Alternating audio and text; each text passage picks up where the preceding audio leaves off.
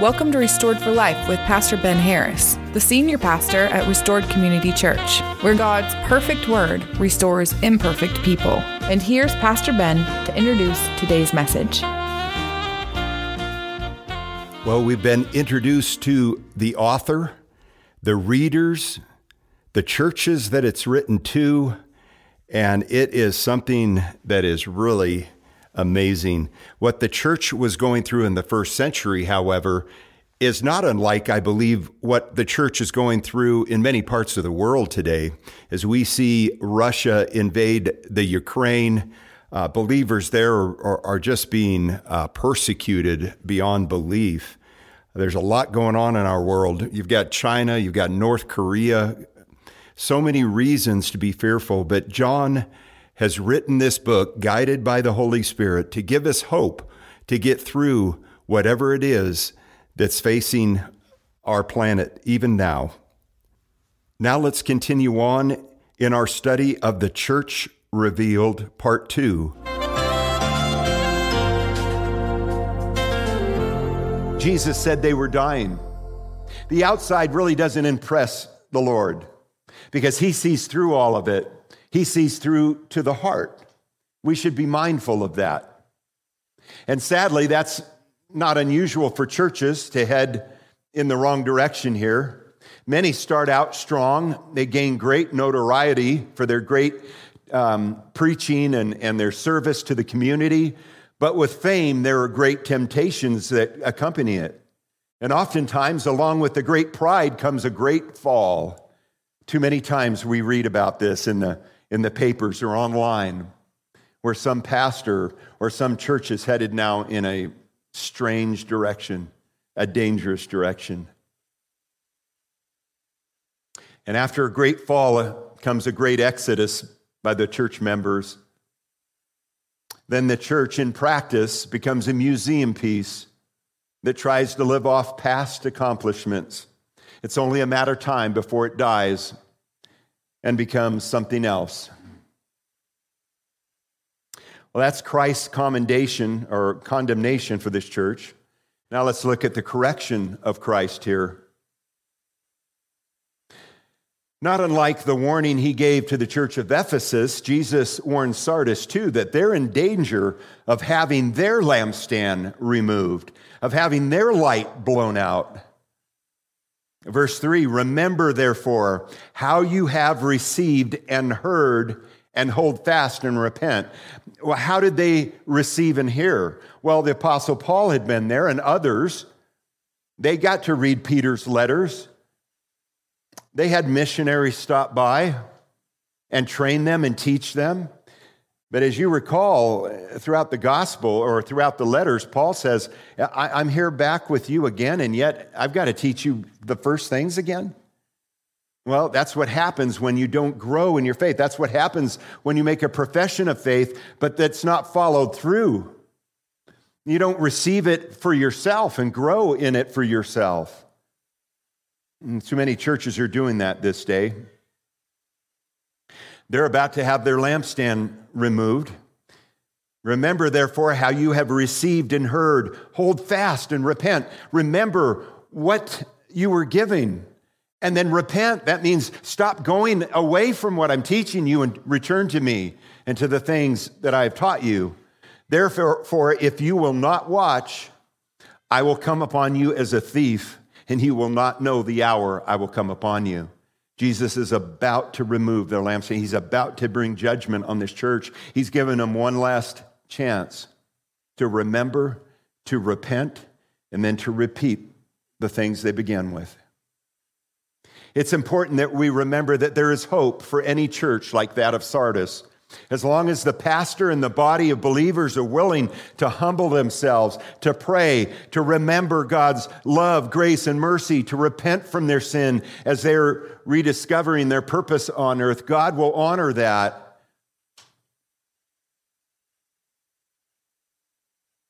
They're a dead church, though. Jesus is life, and he will bring life to any church that calls upon his name. Do you remember early on, in fact, the first week of our study, that I spoke of the importance of making this Bible study in Revelation personal, to each of us individual.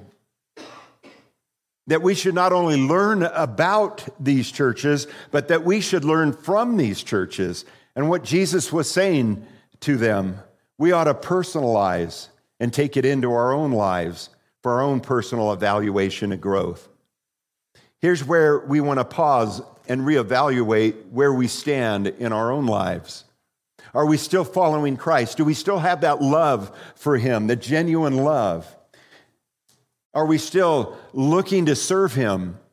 Are we still looking to carry out the mission for which He's given each and every one of us? We all have a mission that somehow comes together through the church and goes out into the community and reaches people for Christ. That's the overarching mission. Listen, the church of Sardis was beautiful on the outside. They appeared to be serving God. They were saying and doing the right things. They probably sounded so righteous and spiritual in their conversations, but on the inside, they were moving further and further away from God. If you ask the average churchgoer there in Sardis how they were doing and how their church was, they'd probably tell you of past victories and successes. They might say, Oh man, you should have been here 10 years ago. We were really something then. Boy, we had this pastor that was teaching the word, and, you know, we did all this and such, and, and they would have all this, you know, this, it was something. Let me tell you about it. You should have been here. They might try and convince you that they were hard at work for God or even tell you that they were good with God. No, I'm good with God. But the question isn't, are you good with God? The, the better question is this Is God good, with you? Are we, it doesn't matter what my opinion is of what God wants, that matters very little. What matters is what God wants me, wants from me, and wants me to carry out. That's what really matters. Listen, if you can't point out how God is at work in your life and through your life today, you might be in neutral and don't know it. You see, we don't serve a God who stagnates. He is neither motionless or idle. No, our God is a God on the move. He is always at work inside of the hearts and minds of those who will follow him in obedience. So if you find yourself stagnant, if you find yourself in neutral, you've lost contact with Him. It's time to put it back in gear and follow Him. My question for each one of us today is this Is your future brighter than your past? Can you see God at work in your life today? Not 10 years ago, not five years, not even last year. Do you see Him alive and working in your life today? Is the question. You see, past successes are not where we're to live. We're to live with our eyes on the living God who is at work in this world for his kingdom, and he invites us to work with him. I always talk about this about the rearview mirror in your car. It's necessary to glance up and look back once in a while. I get that. I do it too. And in spiritual, spiritually speaking, it's good to remember the things that God has done for you in the past. That's encouraging to me. That also helps me to trust Him in the future. If He's been faithful in the past, I have every reason to believe He's going to be faithful in the future. But listen, we don't drive in our rearview mirror, at least not for very long. your, your, your front windshield is a lot bigger than that rearview mirror for a reason. Because you're not driving in the past, you're driving forward. You need to know where you're going. You need to be able to move your car and your life as God calls you to move it. Look ahead of you. Are you still behind the Lord where He's leading you in your life? This is a great adventure He invites you and I to be a part of. We want to move with Him Sometimes I hear people say that they're just waiting on the Lord to move in their lives, but what if God is waiting for you to move? You know, we can talk about this all day long. We, you know, sitting on the couch waiting for God to, to move in our lives when God has already invited us onto the battlefield. What if He's waiting for you to move? Second Chronicles 16:9 tells us this, for the eyes of the Lord run to and fro throughout the whole earth to show himself strong on behalf of those whose heart is loyal to him. God's just waiting for you to follow him, to be loyal to him, and to take some steps forward. Listen, if you can't take steps forward, how are you going to know where you're going? I use the analogy of a, of a, of, a, fishing boat or any boat, really. When I bought my first boat, I took it out to the dock to find out that there were 500 people there in chairs just waiting for people like me to take their boat out for the first time. A lot of guys crash them into other guys or hit the rocks, and I mean, it's, it's entertainment, I guess, for them. But I soon learned because I would panic, I would throw it into neutral, thinking that was the best option, but that's the worst option. As soon as you throw a boat into neutral, you have no steering. Of course, you know you have no brakes. That's the worst thing you can do. You've got to keep that boat underway. You've got to keep the propeller moving. That's the only way you can move. That's the only way you can turn. It's the only way you can stop. It's the only way you can go. Is your propeller turning this morning, or have you slipped it into neutral? God's waiting for you to be loyal to Him and to follow Him.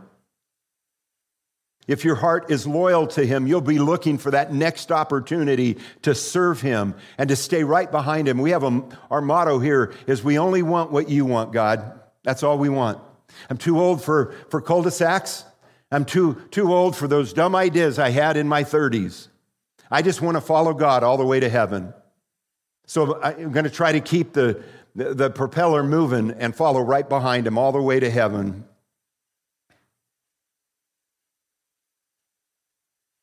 If you're loyal to him, you'll be sensitive to when he speaks. You'll encourage that person that needs to be encouraged. You'll, in, you'll invest your time, your talent, and your treasure both inside and outside the church. You'll be engaged. You won't just attend church, you'll, you'll go all in through serving and giving to the mission here at RCC. Listen, we're a body here, we're one body here. But we all have various talents, we all have various gifts. The part, the gift that you have, I probably don't have, and vice versa. So when we come together, we make up this beautiful body that God uses to go out of here. You see, we come here to be the body, but when we leave here, we're deployed to go out into our communities to serve the Lord. Our mission statement here at RCC is this. Look up at the screen. I want you to see this. To bring the hope of the cross and the truth of the word to a people restored to God by Christ Jesus. Did you know there's only two eternal things that, that, uh, that are here now that won't be?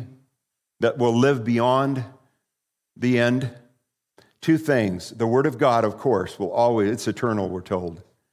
And the souls of men are eternal. Those two things. So as, as we were building this statement, we realized those are the only two things that happen, that uh, are important the Word of God and the souls of men and women. Well, if you can take the Word of God and you can give it to the souls of men and women, some will come to Christ. And that's what this church is about. What role does God want you to play here at our church in order to help us accomplish the mission for which He's called us all to? I'm not only talking about going to church, I'm talking about being the church. Back to our study here in the church of Sardis. As he does so often, Jesus ends with encouragement for the faithful remnant of believers. Here's what he tells them You have a few names, even in Sardis, who have not defiled their garments, and they shall walk with me in white, for they are worthy. He who overcomes shall be clothed in white garments, and I will not blot out his name from the book of life, but I will confess his name before my Father and before his angels. He who has an ear, let him hear what the Spirit says to the churches.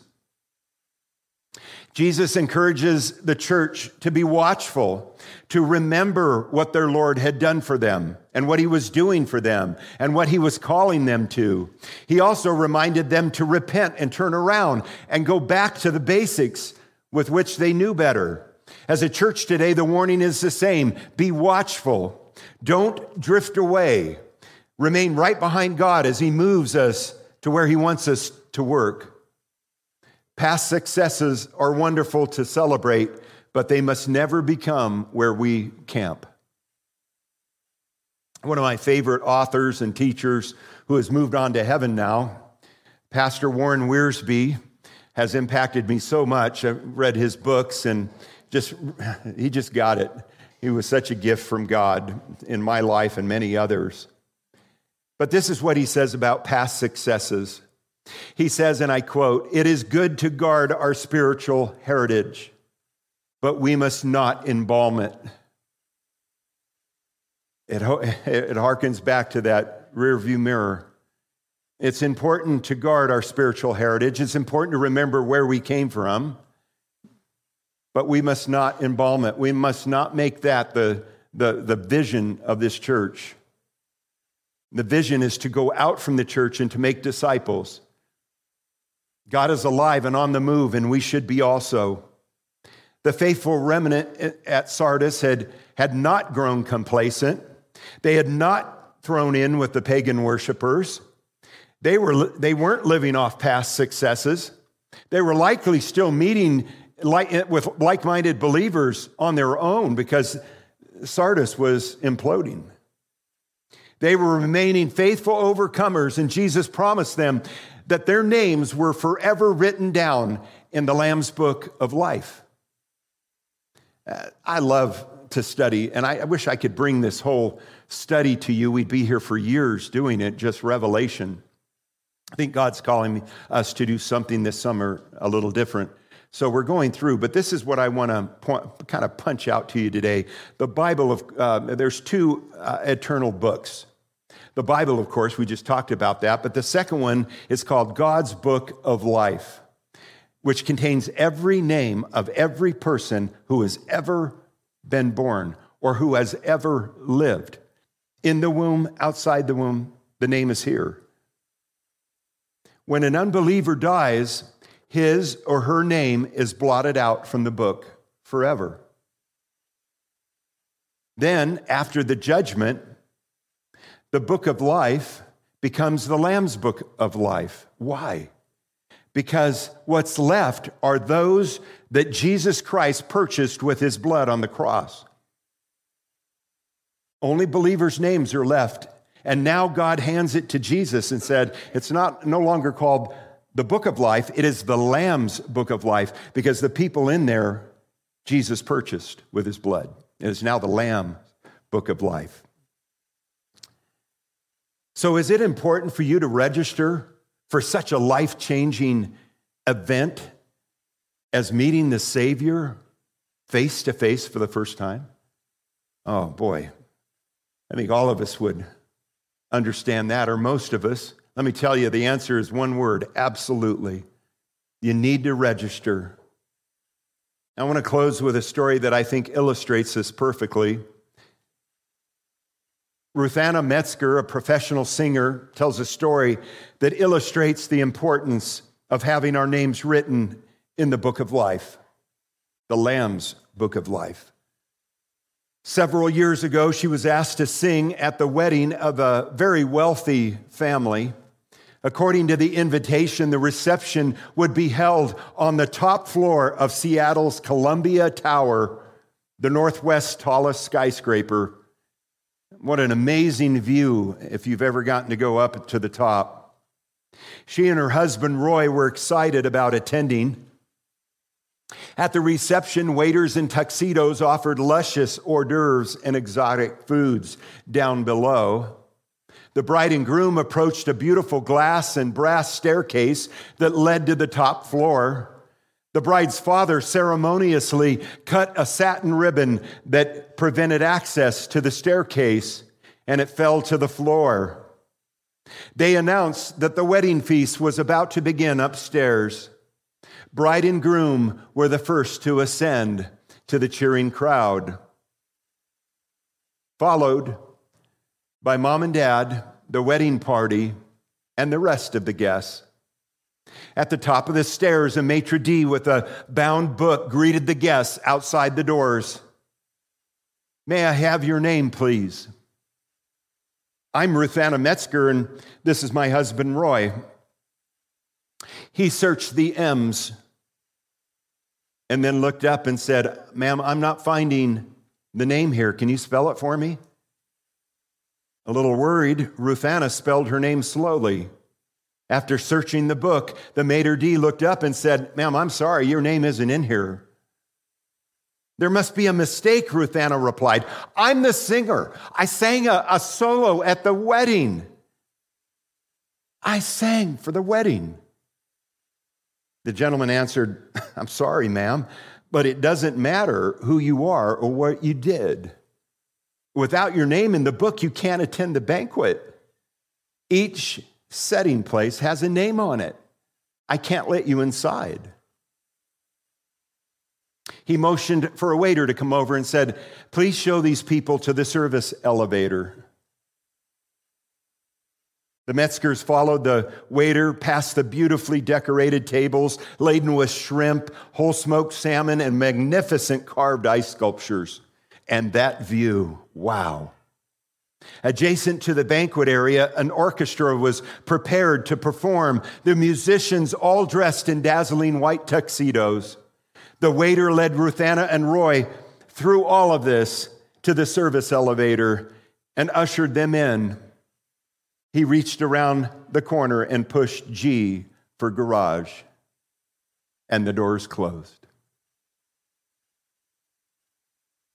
After locating their car and driving several miles in complete silence, Roy reached over and put his hand on his wife's hand and said, Honey, what happened back there?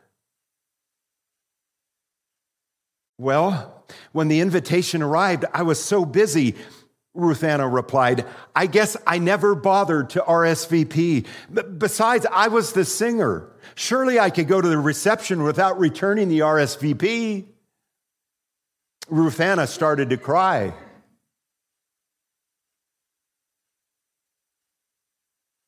Not only because she missed one of the greatest days of her life, but because it dawned on her that this must be what it's going to be like for those that believed they were getting into heaven without making a reservation with Jesus Christ.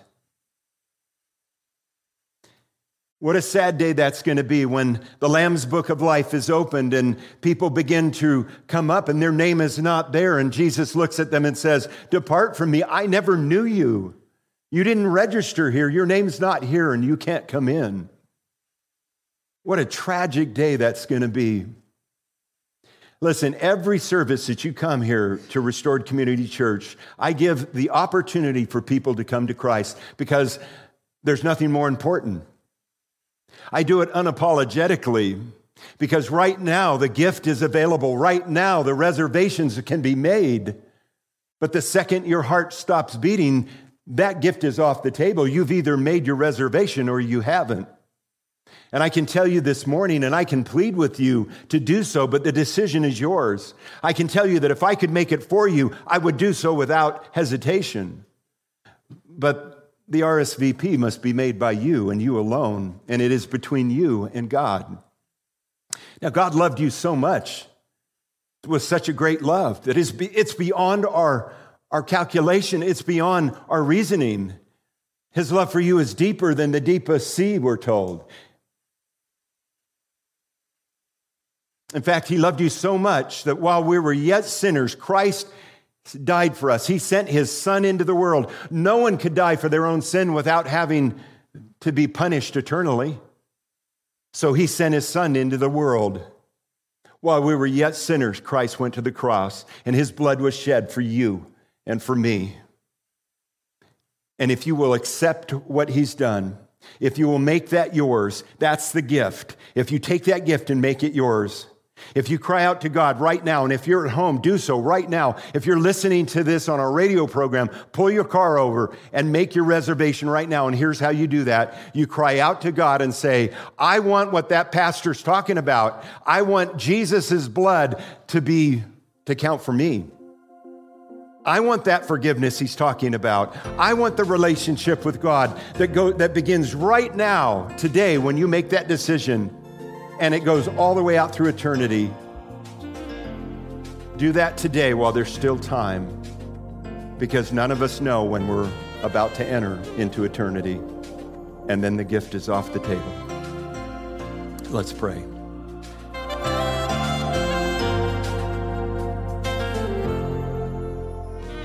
Restored for Life is a radio ministry brought to you by Restored Community Church.